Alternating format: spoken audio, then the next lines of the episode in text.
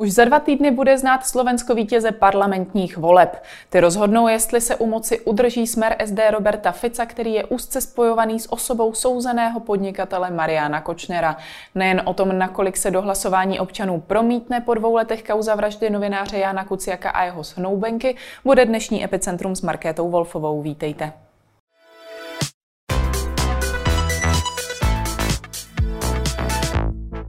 14 dní před volbami vznikl poslední průzkum agentury jako mapující preference občanů. Podle něj výrazně stoupla popularita opozičního protikorupčního hnutí obyčejní lidé a nezávislé osobnosti, které se tak přiblížilo k dlouhodobě nejoblíbenější vládní straně Smer, jejíž popularita u voličů klesá. Stávající tříčlená koalice by neměla většinu v parlamentu, do kterého by se podle průzkumu dostalo až devět stran, hnutí či koalic. Ve studiu vítám politologa Petra Justa. Dobrý den. Dobrý den. Pozornost se na Slovensku stále upíná k soudnímu řízení týkajícímu se vraždy novináře Jana Kuciaka a jeho snoubenky. Jak tento soud konkrétně doléhá na předvolební eh, náladu? Nejenom na tu aktuální předvolební náladu, kdy soud běží vlastně v době předvolební kampaně, ale vlastně událost jako taková i v době, kdy ještě nebyla řešena na úrovni soudu, tak ovlivňovala i předchozí volby. Ovlivnila volbu prezidentskou, která se konala minulý rok, eh, ovlivnila volby do Evropského parlamentu, rovněž konané minulý rok, protože vybu- eh, probudila eh, slovenskou občanskou společnost a na té vlně slovenské občanské společnosti, na vlně toho probuzení, se začaly formovat i některé politické síly, které díky tomu nabývaly na síle. Ať už, to bylo, ať už to byly strany Progresivní Slovensko, ať už to byla strana Spolu, později vlastně i strana založená v tu dobu už bývalým prezidentem Andrejem Kiskou, která také se hodně angažovala v těch občanských záležitostech, občanských protestech po vraždě Jana Kuciaka. Ostatně Juraj Šeliga Eh, současný místo předseda eh, Kiskovy strany eh, byl jedním z těch hlavních iniciátorů těch veřejných schromáždění, na, které, které začaly vznikat jako reakce na vraždu Jana Kuciaka. Je to něco, co za ty dva roky ještě zesílilo nebo spíš stagnuje? Eh, ta hlavní síla demonstrací byla pochopitelně bezprostředně po eh, vraždě Jana Kuciaka. To znamená v první polovině roku 2018. K té vraždě došlo na konci února 2018 a v těch prvních týdnech a měsících to bylo velmi intenzivní, eh, kdy se konala schromáždění každý den, každý týden. Teď už pochopitelně to trošku osláblo.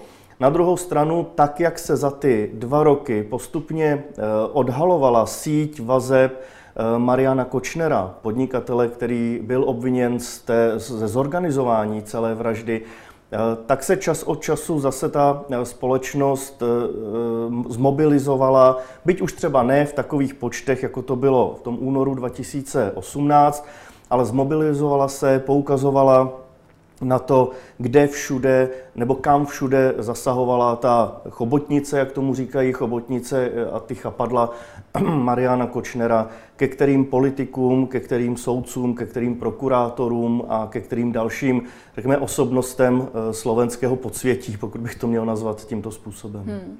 Podle posledních průzkumů výrazně stoupla před parlamentními volbami popularita opozičního hnutí obyčejní lidé a nezávislé osobnosti. Předstihla dokonce Kotlebovu hmm. krajně pravicovou stranu Naše Slovensko, které rovněž uh, dlouho rostly preference. Čím to je tady ten rychlý nárůst? Hmm. Uh, obyčejní lidé a nezávislé osobnosti nejsou novou politickou stranou nebo politickým hnutím, oni se spíše stylizují jako hnutí. Na druhou stranu po celou tu dobu uh, působnosti v politice byly opoziční, to znamená, je do jisté míry logické, že opozičním stranám sílí jejich, jejich pozice před volbami, zejména pokud se nedaří stranám vládním, což je ta aktuální situace.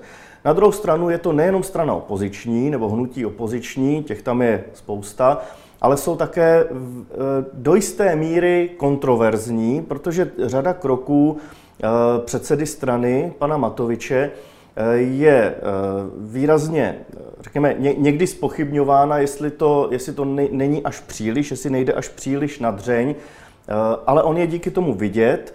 Eh, je, ty, ty jeho aktivity jsou výrazně medializovány. Eh, on neváhá cestovat třeba na Kypr, eh, aby tam natočil, natočil předvolební spot související s podnikatelskými aktivitami některých skupin na Slovensku, které mají sídlo na Kypru, tak třeba před jejich sídlem na Kypru natočí předvolební spot, jel někam na francouzskou riviéru před, před sídlo které si postavil bývalý ministr financí Slovenska za stranu Smer, který taky figuruje v těch různých nahrávkách Kočnerových a podobně. I tam natočil spot. To znamená, ukazuje, ukazuje se jako velmi Eh, aktivní, velmi energický opoziční lídr, byť řada jeho kroků zbuzuje kontroverze. Eh, on třeba uprostřed zasedání parlamentu, když mluví třeba premiér nebo tehdejší premiér Fico, tak se postavil před, eh, před Roberta Fica, před ten řečnický pult s tričkem, třeba Fico, zlo, Fico je zloděj, hmm. Fico krade a podobně, nebo s velkým transparentem chodí na tiskovky Smeru a tam třeba přijde před, před představitele Smeru s transparentem a také novinářům ukazuje, eh, ukazuje třeba transparent s různými eh, útočnými, eh, útočnými slogany proti smeru, takže dává, strhuje na sebe docela velkou pozornost, což v té situaci, kdy Slováci hledají někoho, kdo je vyvede z toho politického marazmu, ve kterém v současné době jsou, tak eh, může činit pro ně atraktivním. Na druhou stranu je, jak potom bude případně fungovat, kdyby se dostal do vlády, kdyby se dostal přímo třeba do pozice premiéra. Jestli tyto kroky by, by, by jakým způsobem by pak používal ten politický marketing a, hmm. a jestli by podobně kontroverzně působil jako premiér. Co se týče těch kontroverzí, eh, on se taky předseda Matovič rozhodl nepřidat k několika opozičním a neparlamentním formacím, které dříve podepsali dohodu o vzájemném hmm. neútočení. Hmm. Někdo by to možná považoval za risk, u něho se to asi vyplatilo. U něho se to vyplatilo.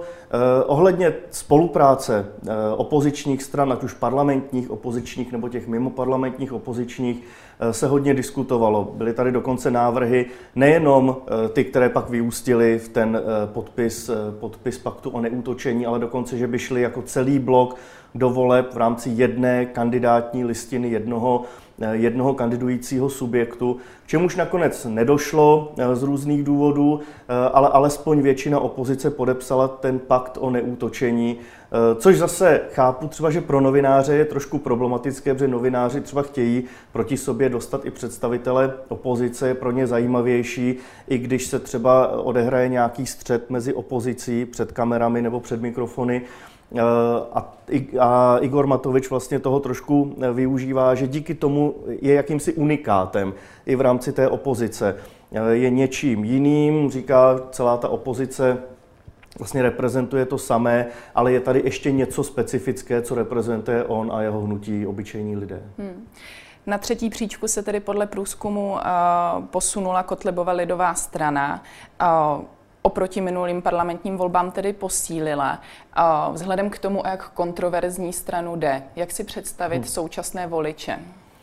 Oni ti voliči zdaleka nejsou uh, jenom skupinou nějakých málo vzdělaných uh, a sociálně slabých lidí, jak to bývá často interpretováno. Ta interpretace často je velmi falešná. Říká se uh, v rámci různých interpretací, že to jsou právě málo vzdělané vrstvy obyvatelstva žijící v nějakých odlehlých oblastech, eh, odřízlých oblastech na perifériích, sociálně slabší a ti, že z nějaké své eh, socioekonomické eh, frustrace volí kontroverzní stranu Mariana Kotleby. Ono to tak zdaleka už vůbec není. Když se podíváme na různé sociologické sondy, tak ty ukazují, že tam jsou i voliči vysokoškolští, voliči, kteří se třeba sami stylizují Eh, jako středně či dokonce vysokopříjmové skupiny. Eh, voliči, kteří pocházejí z podnikatelského prostředí rovněž. Je to mix tedy, nejsou tam, jsou tam samozřejmě i ti původní, o kterých jsem mluvil před chvílí, ale zdaleka nejenom oni. A opět souvisí to eh, se slábnutím strany Smer. Každá strana má pochopitelně nějaký svůj voličský základ a pak má, pak má podporu která je ale proměnlivější. Podporu, která e, přichází, odchází s tím, jak ta strana působí na venek. A e, z toho pak těží strany, které se pohybují někde v okolí té každé politické strany a ty se, ty, e, tyto strany se vlastně snaží nalákat na svoji stranu třeba zklamané voliče, zklamané voliče těch dříve vládnoucích stran. Takže když to vezmeme konkrétně, Eh, Marian Kotleba hodně těží právě z voličů, kteří volili předtím třeba stranu Smer nebo Slovenskou národní stranu. Nelze se totiž příliš opřít o to, že zklamaný volič Smeru nebo zklamaný volič Slovenské národní strany přeběhne ke straně, kterou založil Andrej Kiska, nebo s níž je spojena Zuzana Čaputová. Hmm. Ta, ta alternativa, kterou bude hledat zklamaný volič Smeru nebo zklamaný volič Slovenské národní strany, bude právě spíš u stran typu eh, Mariana Kotleby, eh, Lidová strana Naše Slovensko, nebo strana Vlast eh, Štefana Harabína, nebo Jsme rodina Borise Kolára, které přece jenom mají ať už programově, anebo stylem politiky blíž ke Smeru a SNS. To znamená, máme tady, máme tady vlastně přelévání voličů od stran, které eh, voliče zklamaly, Smer, SNS, eh, kterým evidentně, to také z těch průzkumů je, je čitelné, eh, ta podpora klesá a tito voliči pravděpodobně přecházejí tedy ke Kotlebovi, někdo možná k Harabinovi, i když tam zatím ten potenciál zůstává za očekáváními u Štefana Hrabina, myslím. Hmm.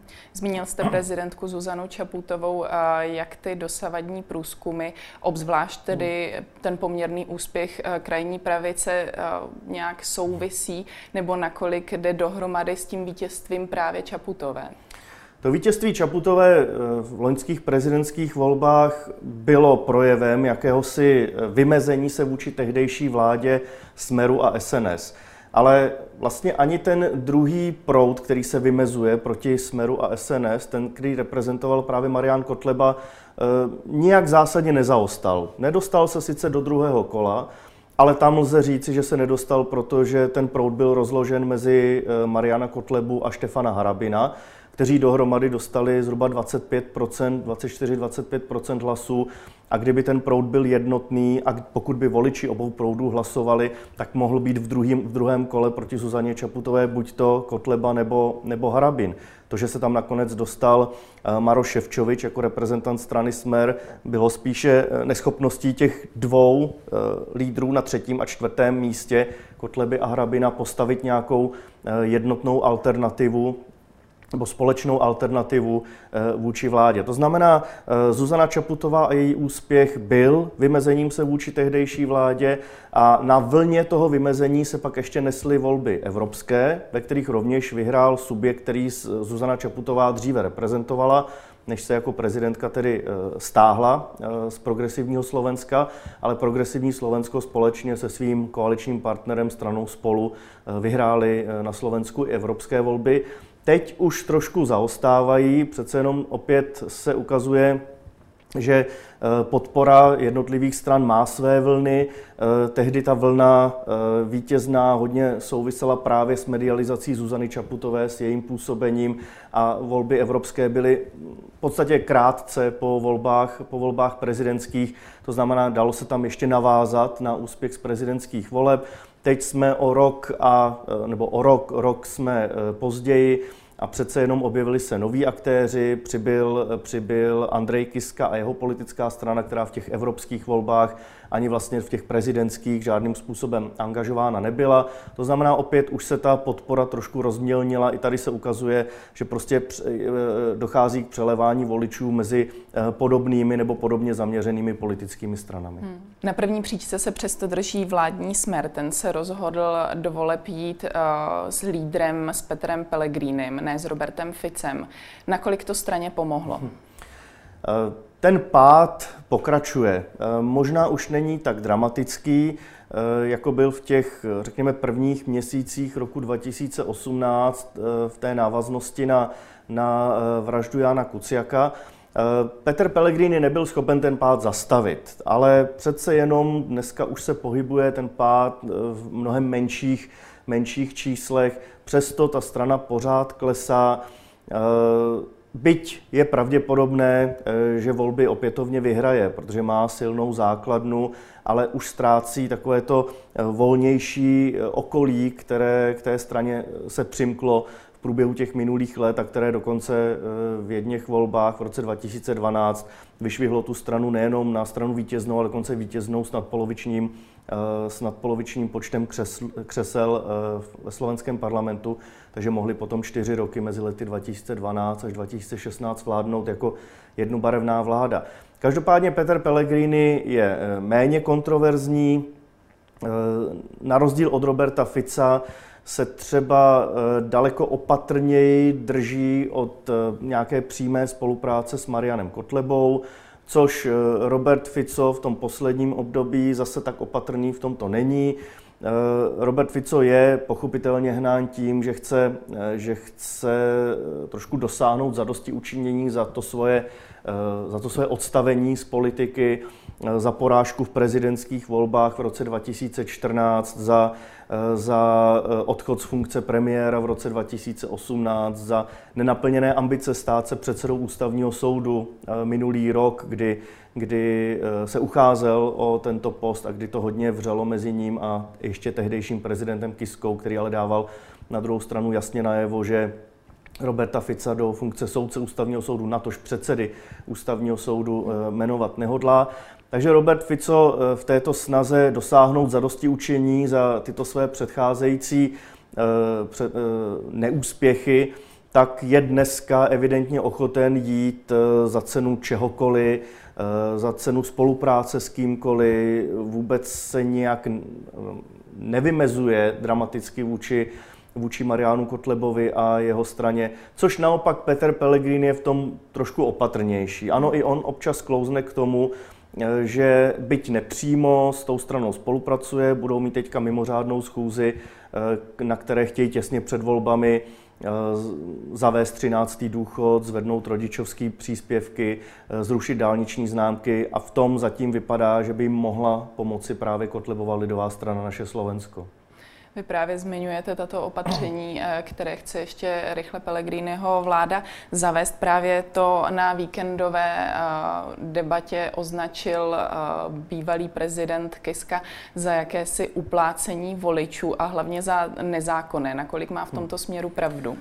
Nakolik to je nebo není nezákonné, to nedokážu bohužel posoudit, ale že to jistá forma uplácení voličů je, to je, to, to je evidentní. Na druhou stranu nedělejme si iluze, že to nedělají jiné vlády těsně před volbama i v jiných zemích. E, I u nás, myslím se, těsně před volbami, vůbec bych to nevylučoval, že bychom se těsně před volbami mohli dočkat toho, že na poslední chvíli, po čtyřech letech si vláda vzpomene, že třeba je potřeba udělat nějaký konkrétní krok, který eh, ona bude odůvodňovat tím, že je to pochopitelně potřeba. Opozice bude říkat, děláte to těsně před volbami, hmm. abyste si koupili eh, voliče, abyste si koupili přízeň.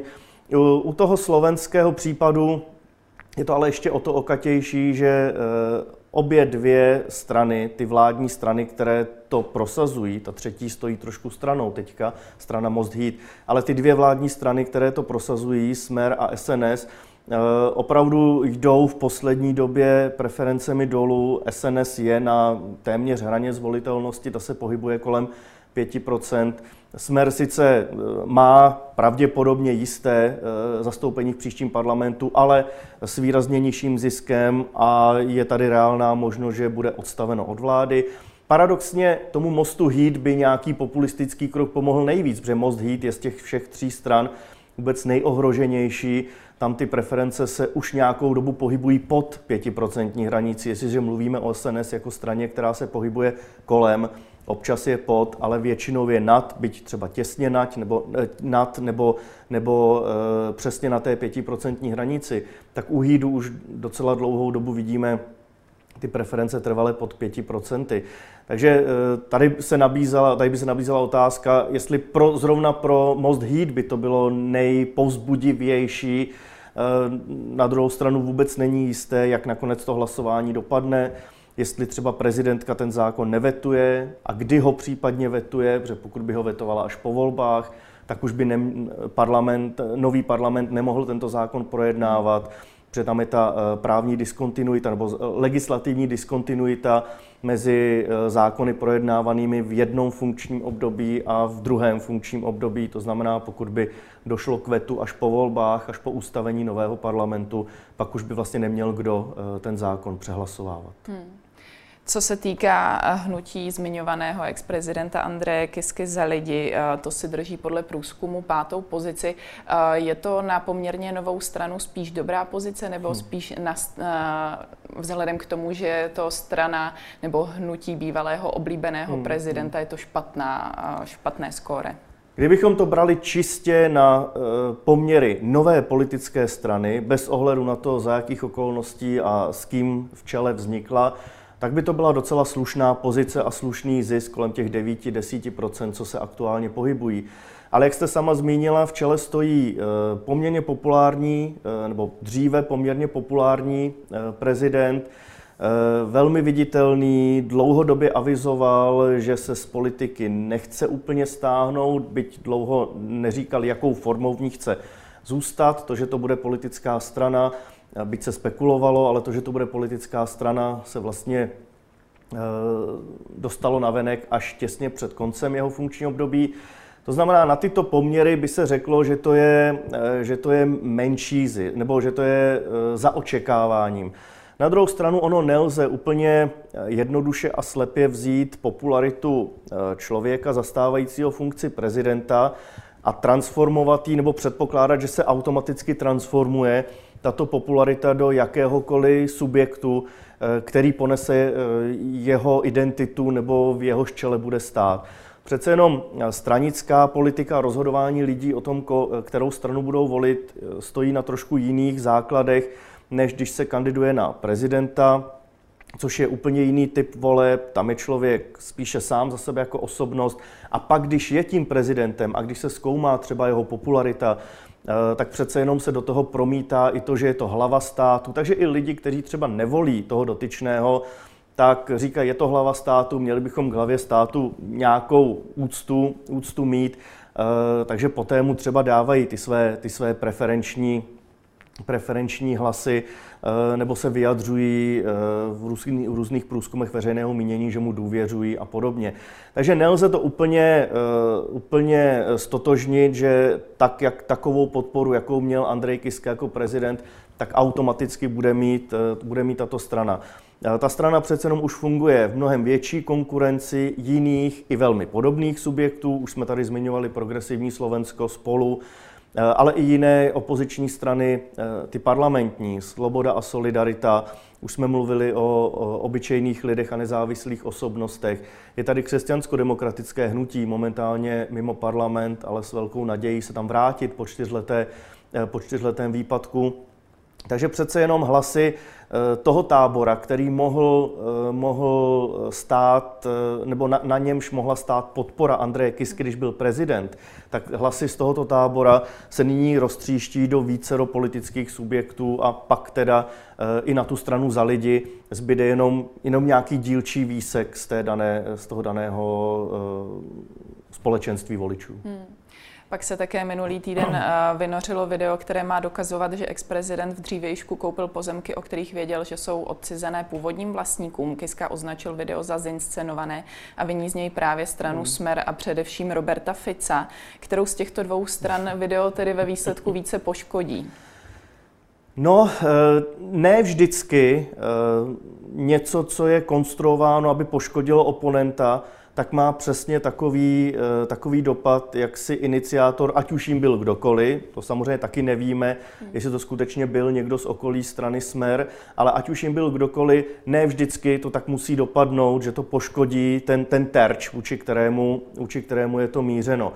Eh, často to může eh, způsobit naopak určitou formu mobilizace voličů toho poškozeného, že ano, je vidět, že se ho bojí, vytahují na něj cokoliv, jsou schopni udělat cokoliv, eh, pojďme se zmobilizovat na, na, obranu, na obranu našeho kandidáta.